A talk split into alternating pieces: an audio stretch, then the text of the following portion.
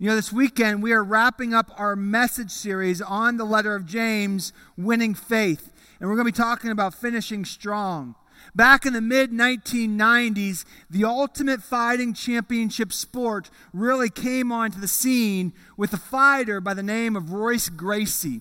Royce Gracie was a Brazilian mixed martial artist, and I loved watching him fight because he was usually smaller than his opponents. But Royce Gracie had the ability, no matter the size of his opponent, to wrap them up, get him into a special submission hold, and before you know it, his opponents were quickly tapping out. You know why? Because they couldn't go on. They quit. In the Ultimate Fighting Championship sport, there's two ways to lose either you're knocked out or you tap out. You give up. You quit. And Royce Gracie, I believe, probably put more people into submission holds, caused more people to tap out than any other fighter in the Ultimate Fighting Championship world. You know, and in the New Testament, we find a man that journeyed with Paul. We don't know much about him except that he tapped out. He threw in the towel. He gave up. And this man by the name of Demas, Paul writes in 2 Timothy 4:10, for Demas, because he loved the world, has deserted me and has gone to Thessalonica. You know what Demas did? He quit. He tapped out. Why? Because he loved the world. Reading between the lines, Demas seemed to struggle with a divided devotion. His heart was torn. I believe in some level Demas loved Jesus. He journeyed with Paul. He desired to see the kingdom of God advance. But he also loved the world. And he allowed the love of the world to fester in his heart which caused a divided devotion that ultimately separated him from God. Having more than one love in our life is a train wreck waiting to happen. Like Royce Gracie to his opponents, multiple loves in our life puts us into a submission hold that wears us down to the point of giving up. And you know what? It happens so easily. I don't believe Demas just woke up one day and just said, You know what? I quit. I loved it while it lasted, but I'm done today. No, you know what I believe happened? I believe it was a slow fade. It was a slow process. While within his own heart, Demas struggled with his love for Jesus and his love for whatever it was in this world. And before you know it, he began to spend less and less time with Jesus, spending less and less time focusing on the heart of Jesus, and more time desiring his lusts for this world, the things that he wanted in this world. And I bet we struggle with that too. But, friends, we can't tap out. We are called to live for Jesus throughout our lives. We need to finish strong. We cannot give up. And like Demas, every one of us at some level has a divided devotion within our own hearts. I believe at some level we love Jesus. At some level we desire to honor Jesus, but in many ways we love the things of this world as well. And that just becomes a war within our own hearts that we need to reconcile, or if you're not careful, the slow fade will happen in your life and you will find yourself tapping out by the submission hold of a divided devotion. We can't tap out. We've got to finish strong. And I bet it's safe to assume that there are several in this room who have been churchgoers for decades. And many of those who are in that position find themselves getting frustrated with our culture with the mindset that we tend to have that America is a Christian nation. We expect the culture to bend towards not just Christian values, but the Christian calendar as well. But it's just not happening anymore. I mean, check out some of these scary and heart shattering statistics from the Barna Group. You know, the rise of churchlessness in America is becoming a very real thing. In the 1990s, 30% of our culture was unchurched. It was still what would be called a Christian nation. In the early 2000s, that dropped to 33%.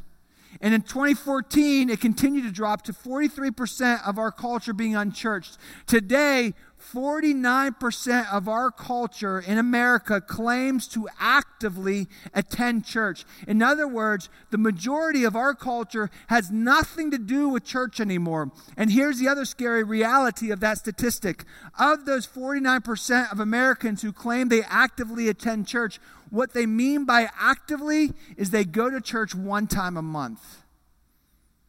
And my friends, that's not active. That's the world has more of a foothold in your heart than Jesus does. It's a divided devotion. And this world is not tilted towards Jesus and his authority anymore. It's just not. Here's the reality check that we all need to have, and that is we are no longer the home team. We are not the home team anymore, and we need to stop thinking and operating like we are because we are not. We're not things need to change. And being the visiting team offers many challenges for those in, in, the, in the game. You know, for those of you who played sports, you knew what it was like to walk into an opponent's home field and home turf and the difficulties and the challenges from the crowd noise to the field conditions that they had at their home turf made it a challenge. And we see it all across the sports world. You know, a recent report from Bleacher, which is an online sport, uh, sports agency, uh, reporting agency, highlighted the top 10 home field advantages in sports today. You want to know what they are? First one is Arrowhead Stadium for the Kansas City Chiefs. Next is the AT&T Center for the San Antonio Spurs. The following one is the Center Bell uh, Arena for the Montreal Canadiens. Fourth is the CenturyLink Field for the Seattle Seahawks followed by Lambeau Field for the Green Bay Packers. Next in line is Ohio Stadium for the Ohio State football Buckeyes team. Any fans, OH? Oh, you guys are getting quieter and quieter with each service. There's the Oracle Arena, Golden State Warriors, the Rupp Arena for the Kentucky Wildcats basketball team, the Stamford Bridge Arena for the Chelsea Soccer Club in England. And lastly is Wrigley Field, home of the Chicago Cubs. You know, at some point, those lovable losers had to be added at some list, right? So for all you Chicago fans, congratulations, you made the list. But it's not easy being the visiting team, is it? It's a challenge. And let's just be honest for a moment. It's getting more and more difficult living for Jesus in our culture. Seems like every single day gets more and more difficult. And like Demas, there's probably several, if not many, sitting in this room right now that are on the verge of tapping out. But don't quit. Don't give up. Don't throw in the towel. Don't do what Demas did and run towards the lusts of this world, run towards the passions of this world. Don't do that. Don't quit. You know, I don't really know what happened to Demas beyond these verses. I don't know how his story unfolded. I don't know what happened the next day or the next month or the next year. All I know is this about Demas he loved the world and he gave up and he left and reading between the lines, he missed out on his legacy. He missed out.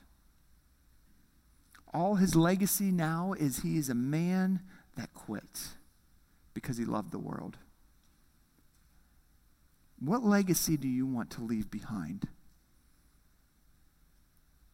We have to finish strong. We can't give up. We can't. And some of us really need to be honest in this moment. Is Jesus the home team of your heart? Is he the home team in your own heart, or is Jesus operating like the visiting team for you? I mean, what's your priority? What's your devoted? Are you devoted to Him or something else stealing your heart? Where are you at personally? You know, going into James chapter, chapter 4, verse 17, James writes these words If anyone then knows the good that they ought to do and doesn't do it, it is sin for them. You know, when someone has your heart, you will do whatever you can to honor that person with your choices, with your words, with your actions, and so on and so forth, because you love them. You want to please them. You want to honor them if they have your heart. And this verse is really direct. It's not just knowing the right thing. It's not just about following the commandments and doing the checkoffs of your religious rituals. If you know the right choice, James says, if you know the right thing to do, if you know how you should do what you should do to honor him and you don't do it, then you are wrong. You're sinning. You know, one of the most popular sitcoms of the 1990s was Seinfeld. And in the show finale, the group found themselves in a small town in Massachusetts, waiting for a plane to be repaired. And while they were walking the streets, they saw a man across the street being carjacked. And instead of helping them, these New Yorkers stood by just watching and cracking jokes about what they were watching. And later on in the episode, they were arrested, they were arrested under the Good Samaritan law for doing nothing to help. While I know many people were disappointed with the show's finale, I think the storyline raises a challenging point. You know, in many situations, we know the right thing to do. It's not rocket science. It's not like we don't get it. We know it. Yet we choose not to do it. And James says, in those moments, when you fail to act, when you fail to make the right choice that you know you should make, you're sinning, that you're wrong. You know, I mentioned this before, but it's worth uh, worth repeating. And that is due to our sinful nature. And every one of us has a sinful nature within our own hearts. We all have a natural drift towards making poor choices of some sort. Every one of us, none of us is, are immune to that. Every one of us makes poor choices in our life. And the question in those moments that we tend to ask is how much can I get away with before I actually sin? I mean, how much can I do before I actually go against the heart of God? And when I was a youth pastor, talking to the students about romantic relationships, the question I always was asked was, well, how far can I go before I actually have sex? How far can I actually go before I, before I cross that line? And can I just gently say to you that if you are asking that question, you are absolutely missing the point. You are so far out of lines with the reality of what it's all about. Because if you are saying, How far can I go before I go against God's will? then you are revealing the divided heart, devotion of your heart. Because in our life, it should not be how far can I get away with before I make him upset.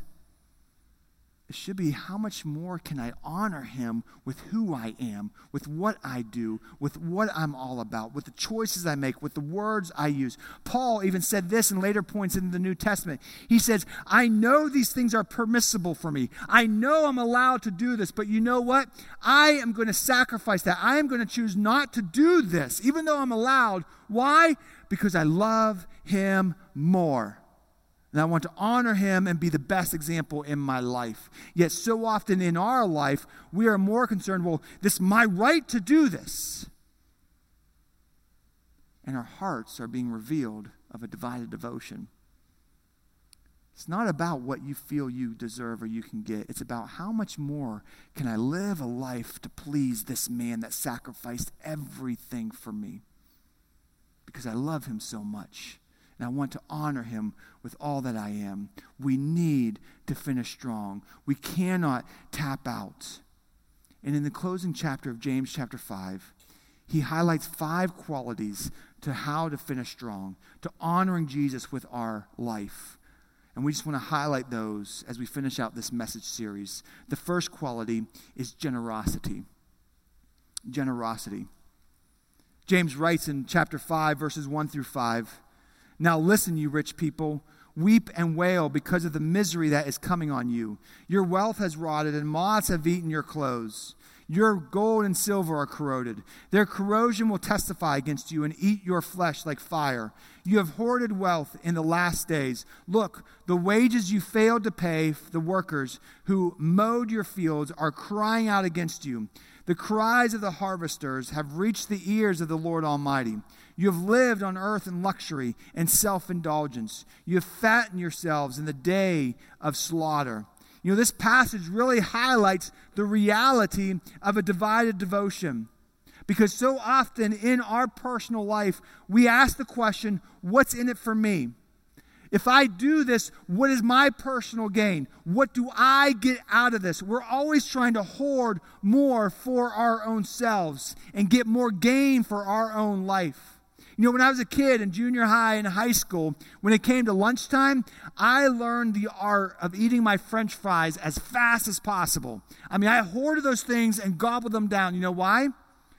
Because I knew if I was slow on my fries, someone around the table was going to grab them and eat them for themselves. And those fries were the prize. I love those fries. And in many ways, we live our life like this. We work and we fight so hard to keep what we feel is ours, to keep what we feel is our own to ourselves. Yet our treasures, they're not of this world. And when our focus is more on what I feel I can gain in this world, then we're losing out. We're missing it. We're missing the reality of what this is all about. This only leads to a selfish lifestyle that causes us to cheat others and ultimately cheat God. And we're missing the point. And you know what selfishness really does? it strips any potential joy in your life away. That's what it does. And so, where are you at? Do you allow selfishness to rule your heart? Because we get so focused and consumed on what's in it for us. But if you really want to find joy, joy is found in the acronym that joy creates. And that is Jesus first, others second, and yourself third. You want to find joy in your life? Then you live for Jesus with everything that you are. You honor him by doing good for others and you put yourself last. But oftentimes we live our lives in the reverse order. Then we wonder why we are never truly happy, why we're always down in the dumps, because we've lost the reality of how to have joy in our life. It's not about me, it's about putting others first. Joy is being others focused. This is the heart of generosity. Not only do I not want to cheat others, but I am willing to take a loss to bless others, to be good to others. Generosity understands that what I have is not my own. It's not. Everything I have is a gift from God. Everything. You feel you've earned what you've earned by the talents you have. Well, God gave you those talents. You feel you earned what you earned because you got ahead in your work field. God gave you that opportunity. Everything that we have is a gift from God. And the more we understand that in our own life, the more we'll find joy in our hearts by living a life of generosity. But the more we allow selfishness and the divided devotion to rule our hearts and assume that I have what I have because of what I did, you're going to miss out on the joy that God wants to give to you. Because it's all found in generosity. Understands that's not from me. You know, even to get more honest, you know what that means? When the Bible calls me to tithe, which means giving 10% of my income to the ministry of, of the church, I understand that this brings me into a deeper relationship with Jesus that's built on trust. It's saying, you know what, God, you take care of me, you provide for my needs. And so by doing this, I am saying, God, I trust that you'll always provide for me. And I actually have a part of being in the mission of what you are doing in this world. When I see others in need, I am willing to sacrifice to be a blessing to others. I am willing to say, you know what, I really want this, but I'm going to sacrifice my want to be a blessing to this person who has a real need in their life. That is a life of generosity. What it really means is that I fully get it that my treasure is not what I am storing up in my bank account. It's not what I'm gathering in my treasures around the house, but rather my treasures that I'm storing up, God is making for me in His kingdom that's made, that the streets are made of gold. So, in other words, my gain is not this world. My gain is eternal. There's something better on the horizon. And I'll give up all this for that. Because that's better than anything else I could ever imagine. You want to finish strong? Live a life of generosity. Secondly, next quality is patience. James writes in James chapter 5, verses 7 through 11 be patient then, brothers and sisters, until the Lord's coming. See how the farmer waits for the land to yield its valuable crop, patiently waiting for the autumn and spring rains. You too, be patient and stand firm, because the Lord's coming is near. Don't grumble against one another, brothers and sisters, or you will be judged. The judge is standing at the door. Brothers and sisters, as an example of patience in the face of suffering, take the prophets who spoke in the name of the Lord. As you know, we, have, we count as blessed those who have persevered. You have heard of Job's perseverance and have seen what the Lord finally brought about. The Lord is full of compassion and mercy. You know, being patient, standing firm these are a couple things that personally I don't like to hear. I don't like to deal with because I'll be honest, these are things that I personally struggle with. Finding patience in difficulty is so much easier said than done. And many times in pain, we find ourselves angry with God. We pull away from God for not answering the prayer, our prayers our way. And so often in these moments, I think about Job that was highlighted in this passage. A man who had it all, a man who had everything you could ever imagine. In his time, he was the richest of rich. He had all the possessions, all the wealth. He had a wife, the children, everything that we long for in this world, he had. And in one quick moment, Job lost it all his possessions, his wealth, his kids died. He lost it all. But in his suffering, in his lowest of lows, Job revealed patience and the ability to stand firm through suffering. And in the end, this broken man praised God. He didn't quit, he finished strong. It's no newsflash. Life is hard. Life is difficult. There is no doubt about it. And many of us find ourselves trying to enjoy each day because, honestly, deep down in our hearts, we have no idea what tomorrow is going to bring. And when the storm hits, it just seems like the waters just become so rough that we're drowning in the hurt and sorrow of this world and we have no escape. But you know what the cool thing is? In the New Testament, in the Gospels, there's a story of the disciples who found themselves in a boat hanging out with Jesus. When a storm came in, Jesus was sleeping. The disciples were all getting nervous and freaking out. When Jesus woke up and he calmed the storm. And the Bible says that God is the same yesterday, today, and forever. That same God in the flesh, Jesus, who calmed the storm that day, has the same ability to calm the storms in our life today. He does. And because of him, because of Jesus, we can find the patience and the ability to stand firm in this crazy world. To stand firm and find patience when everything seems to be going opposite of what we desire you know, really to find that same ability like Job had we need to seek God. We need to seek Him with everything we have every single day by praying, by spending time in His Word, hanging out with Him, learning more and more of His heart, and by constantly surrounding ourselves with other godly people like growth groups and other opportunities so that we can find the encouragement and accountability that we need in our life. We need to seek God daily if we want to find the patience and the ability to stand firm. And always remember His promises and always remember how he has come through. The Bible is chock full of God coming through in mighty ways. And you know what? If you're honest with yourself, you and your own story can say and highlight many different ways that God came through for you.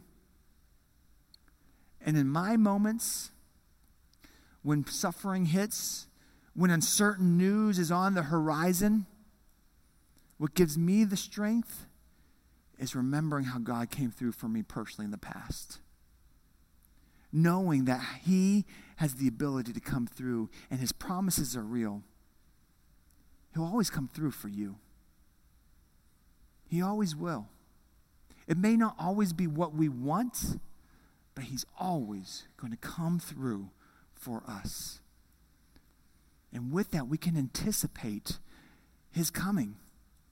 He's coming again soon. James wrote, The Lord's coming is near. It's coming. And with that, he is full of compassion and mercy. In other words, what God is bringing when he comes back is all good. And the craziness and the hurt in this world will be no more when he comes back. So be patient, knowing that Jesus is on your side and we can move forward with Him. Thirdly, the third quality is integrity. James 5, verse 12, it's written, Above all, my brothers and sisters, do not swear by not by heaven or by earth or by anything else. All you need to say is a simple yes or no. Otherwise, you will be condemned. C.S. Lewis once wrote Integrity is doing the right thing even when no one is looking. Your integrity is your character, and your character is everything for you. You know, it's not really that great of a thing for you to make the right choices when people are watching for you. The mark of your character, the mark of what person you really are, is when the doors are closed in the quietness of your own home. What choices do you make then? That is the reality of your character. That is the reality of integrity. And that makes you who you are. That matters. It matters. Psychology today highlighted seven signs of integrity. I just want to highlight some of these for you that reveals if you are a person of t- integrity. Integrity appears by parents who apologize to their kids for over punishing or over yelling at them. The ability to go back to your kids and say, you know what? Dad was wrong and I'm sorry. That reveals integrity. Integrity is re- revealed when bosses highlight their staff's accomplishments and downplay their own, not making it all about them and what they feel they've accomplished for the company. Integrity is revealed through married couples who absolutely boycott name calling and other vicious behaviors within their relationship. Integrity is revealed by drivers who never, or let me uh, give a caveat, almost never, use the horn or drive aggressively down the parkway or other crazy driving areas. Integrity is revealed with people in positions of power who uh, have has the ability to, apologize when they make poor choices or keep their captive audience waiting for them. Integrity is revealed by anyone who gives another person the benefit of, a, of the doubt when circumstances seem unclear. And finally, integrity is revealed by people who are willing to volunteer their time to serve. That's from Psychology Today that reveals some signs of a person who is a person of integrity. Integrity, bottom line, is others focused. It's a mindset of putting myself aside. It's a mindset of putting my selfishness aside for the sake of somebody else, for the sake of what God desires. And James took it a bit further by saying the mark of integrity is a person of their word. letting your yes be yes and your no be no. Can I just ask you a question? Are you a person that other people can trust? Are you a person that other people look, hey, when this person says they will do something, when this person says yes, when this person says no, they're a person who keeps their word? Are you a person that other people would say, I can trust this person? You need to be real with that question because that is a mark of integrity. That is the reality of your character. Moving on, the next quality that James highlights is prayer. We need to be focused in our prayer journey with Jesus. In fact, James, verses 13 through 18 of chapter 5, writes these words If anyone among you is in trouble, let them pray. Is anyone happy? Let them sing songs of praise. Is anyone among you sick? Let them call the elders of the church to pray over them and anoint them with oil in the name of the Lord. And the prayer offered in faith will make the sick person well. The Lord will raise them up. If they have sinned, they will not they will be forgiven. Therefore confess your sins to each other and pray for each other so that you may be healed. The prayer of a righteous person is powerful and effective. Elijah was a human being, even as we are. He prayed earnestly that it would not rain, and it did not rain the, on the land for three and a half years. Again he prayed, and the heavens gave rain, and the earth produced its crops. You know, in any relationship, communication is essential to develop intimacy. Intimacy is being real and honest and being completely open with the other person. That's all built on our ability to communicate. And that's what prayer is. Prayer is our communication line with God, it's building that relationship with Him of trust. Bottom line, prayer is this it's unleashing our control to God to allow God to unleash His power for us. That's what prayer is. And, the, and James wrote, the prayer of a righteous person is powerful and effective. And throughout the Bible, we see people making significant prayers and God coming through in powerful ways. Just like Elijah, who James highlighted. In a three year drought, he prayed for rain, and God showed up. And we need to realize that God's got this, and I don't. And the more we understand that truth, the more we will be able to pray and unleash our control to God to allow Him to unleash His power for us. Because God's got this. We need to trust Him, just like He did all throughout the Bible. And just like He has done in your life many times, I am sure, He can and will come through in big ways.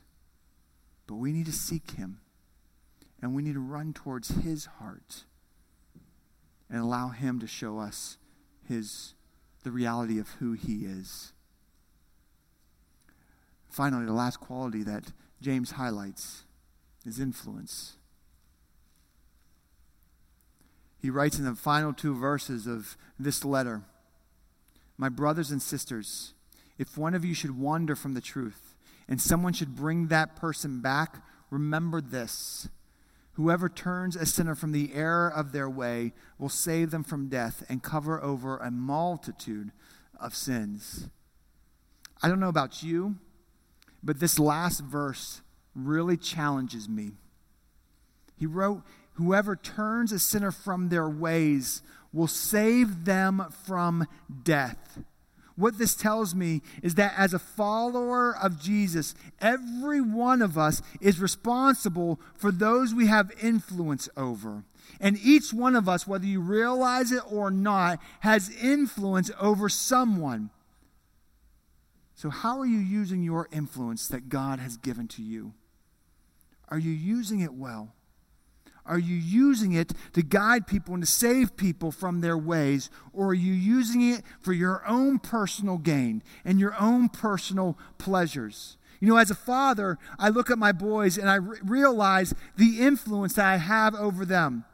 And I cannot waste that. I have one shot, I can't waste it. So, who do you have influence over? Who are you influencing and how are you influ- how are you using your influence? Don't waste it. Don't miss your opportunity. Don't waste your influence. Life is bigger than you and me. Don't miss it. Use your influence well. The bottom line is this the key to finishing strong is to live our life for Jesus, not for myself. You want to find the ability to finish strong? Live it for Jesus, not for you. And we're called to do that.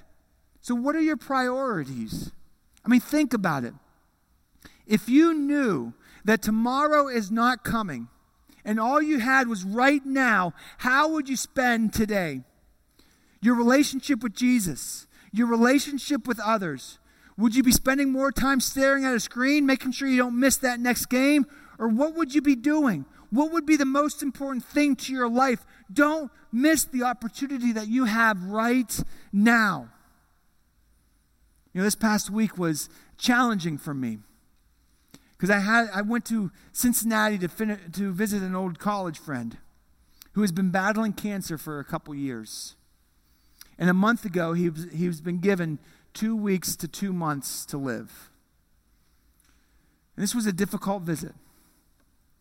But there's a couple things I learned.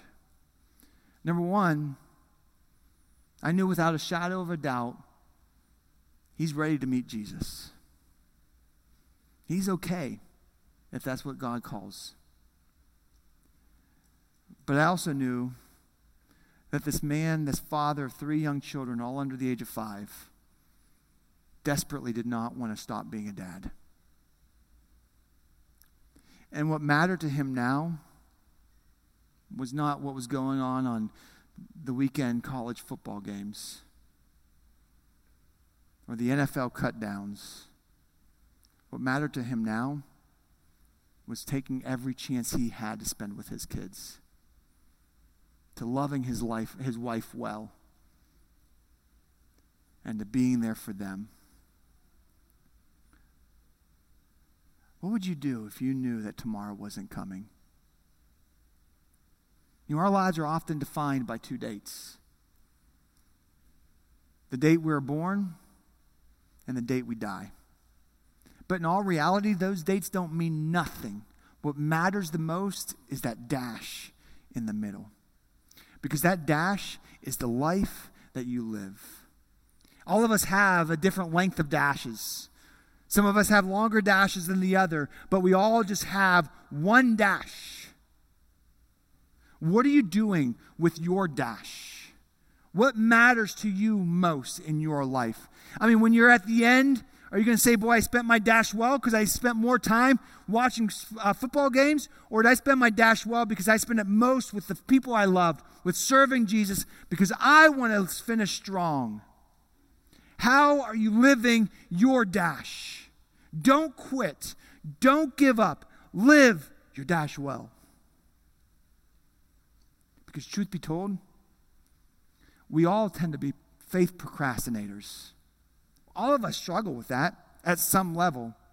Our priorities of this divided devotion get, tend to be focused on other things, other life happenings, other hobbies, or things that we want to do. And we get stuck in the rut of saying, Tomorrow, I'm going to get back into the Bible and spend time with God. Tomorrow, I'm going to spend more time with my kids. Tomorrow, I'm going to get back to that email to Seth and get connected to a growth group. Tomorrow, I'm going to get back to Nikki and find a place to serve here Impact.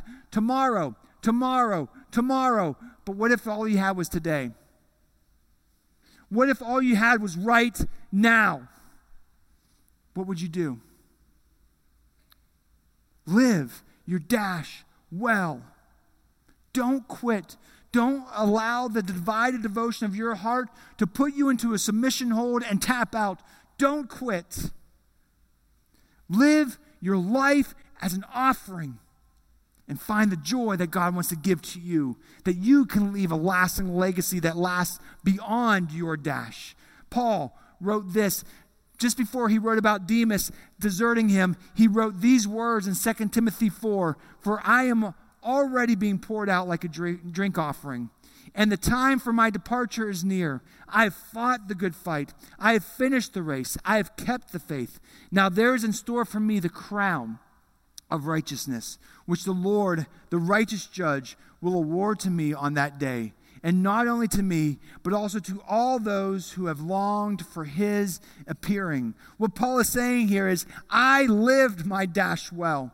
I am finishing strong. I lived my life as an offering to God. And that's my desire. I'm not perfect, I'm far from it. But I want to live my life well. I want to live my dash the best that I can. I want to finish strong. I want to battle that divided devotion that's in my heart and always seek the one who gave it all for me. What about you? How are you living your dash? My friends, we've got to finish strong. Don't quit. Let's pray. Father, we God, we just come to you. And we thank you for the opportunity to be in your presence. Lord, you have given everything up for us. You provide all the rewards that we long. You give us the joy that we seek. But Lord God, so often we tend to get pulled in different directions. Our hearts are divided. And Lord, some of us are in submission holds. But Father God, right now, we just seek you. We long for you. Help us to live for you good. Help us to live our dash well, that we may live for you with all of our days and put the relationships in our life above ourselves. Lord God, may we run towards you and run towards your heart. We give you all the glory and all the praise. It's in your name we pray. Amen.